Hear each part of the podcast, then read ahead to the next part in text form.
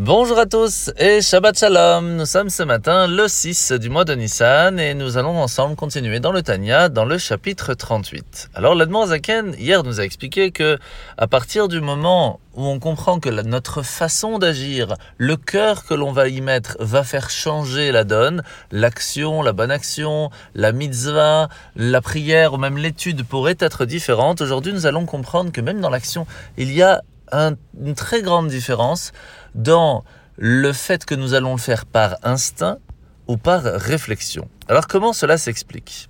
Eh bien voici. À partir du moment où vous voyez par exemple un animal qui va courir, cela peut être pour deux choses. Ou il court pour chercher à manger, ou parce qu'il a peur de quelque chose ou d'un autre animal qui essaye de l'attraper. Qu'est-ce que l'on comprend de là ? Que cela est fait par instinct. Il n'a pas pris des cours à l'école pour comprendre que lorsqu'il sent un danger, il va devoir se sauver. De la même façon que lorsqu'il a besoin de manger, il va courir et il va chercher ce dont il a besoin. Un humain pourrait lui aussi arriver à faire cela. C'est l'instinct de survie, c'est l'instinct de la vie. Mais à ce moment-là, cela nous serait tout simplement nous faire reconnaître que l'on ressemble beaucoup à l'animal. Ce qui d'une certaine façon pourrait être vrai, puisque nous ressemblons à moitié à l'animal, à moitié à un ange.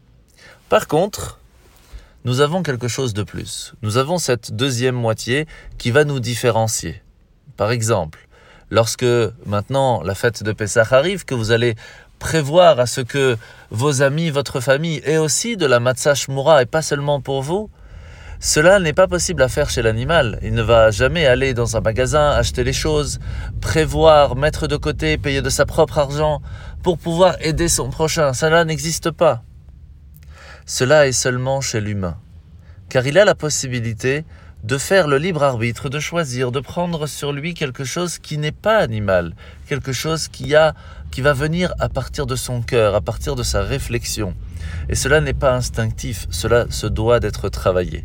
De la même façon, l'amour et la crainte que l'on va pouvoir avoir lorsque l'on va agir va nous différencier de l'animal. Nous ne sommes pas un animal qui a évolué, nous venons directement de Adam et Chava, de Adam et Ève, qui va venir jusqu'à notre génération pour nous donner cette chance de vivre en tant qu'humain et de vivre en tant que juif.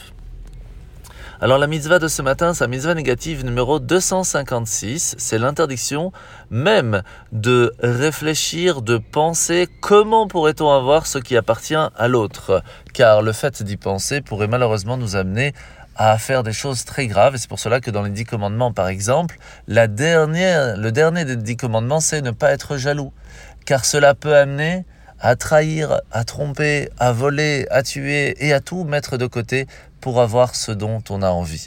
Et c'est pour cela que la jalousie est quelque chose de très grave. La parashat de la semaine, c'est Parashat Vayikra, la fin de la parasha. Après avoir parlé de tous les sacrifices, nous voyons qu'il y a quand même une différence entre les deux différents sacrifices qui vont racheter les fautes. Tout simplement parce qu'il y a deux explications fondamentales sur ça. La première chose, c'est d'imaginer tout ce qui va être fait à l'animal, le fait de lui enlever la vie, va en fin de compte éradiquer le fait que cela aurait dû être fait pour nous. Cela va donc nous faire réfléchir différemment comment est-ce que l'on va agir après avoir compris cela. Mais il y a une deuxième chose, une deuxième explication qui est tout aussi importante. Le fait que l'animal caractérise nos instincts pulsionnels, le fait qu'à l'intérieur de nous, nous avons été attirés à faire cette action qui n'était pas en fin de compte positive, parce que nous avons à l'intérieur de nous cette âme animale. Et le fait de sacrifier cet animal doit stimuler notre âme divine pour rappeler à notre partie animale que l'on veut l'utiliser, oui, puisqu'elle fait partie de nous, mais avec un but plus spirituel. Et pas simplement parce que nous avons faim, parce que nous avons envie, parce que nous voulons y donner un but.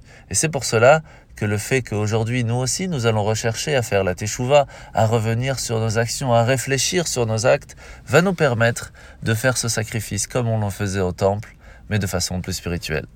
En vous souhaitant de passer un très bon Shabbat de Parashat Vayikra que nous allons lire demain, Bezrat Hashem, et pour cette dernière semaine avant la préparation de la fête de Pessah, dont nous en parlerons la semaine prochaine dimanche. Shabbat Shalom!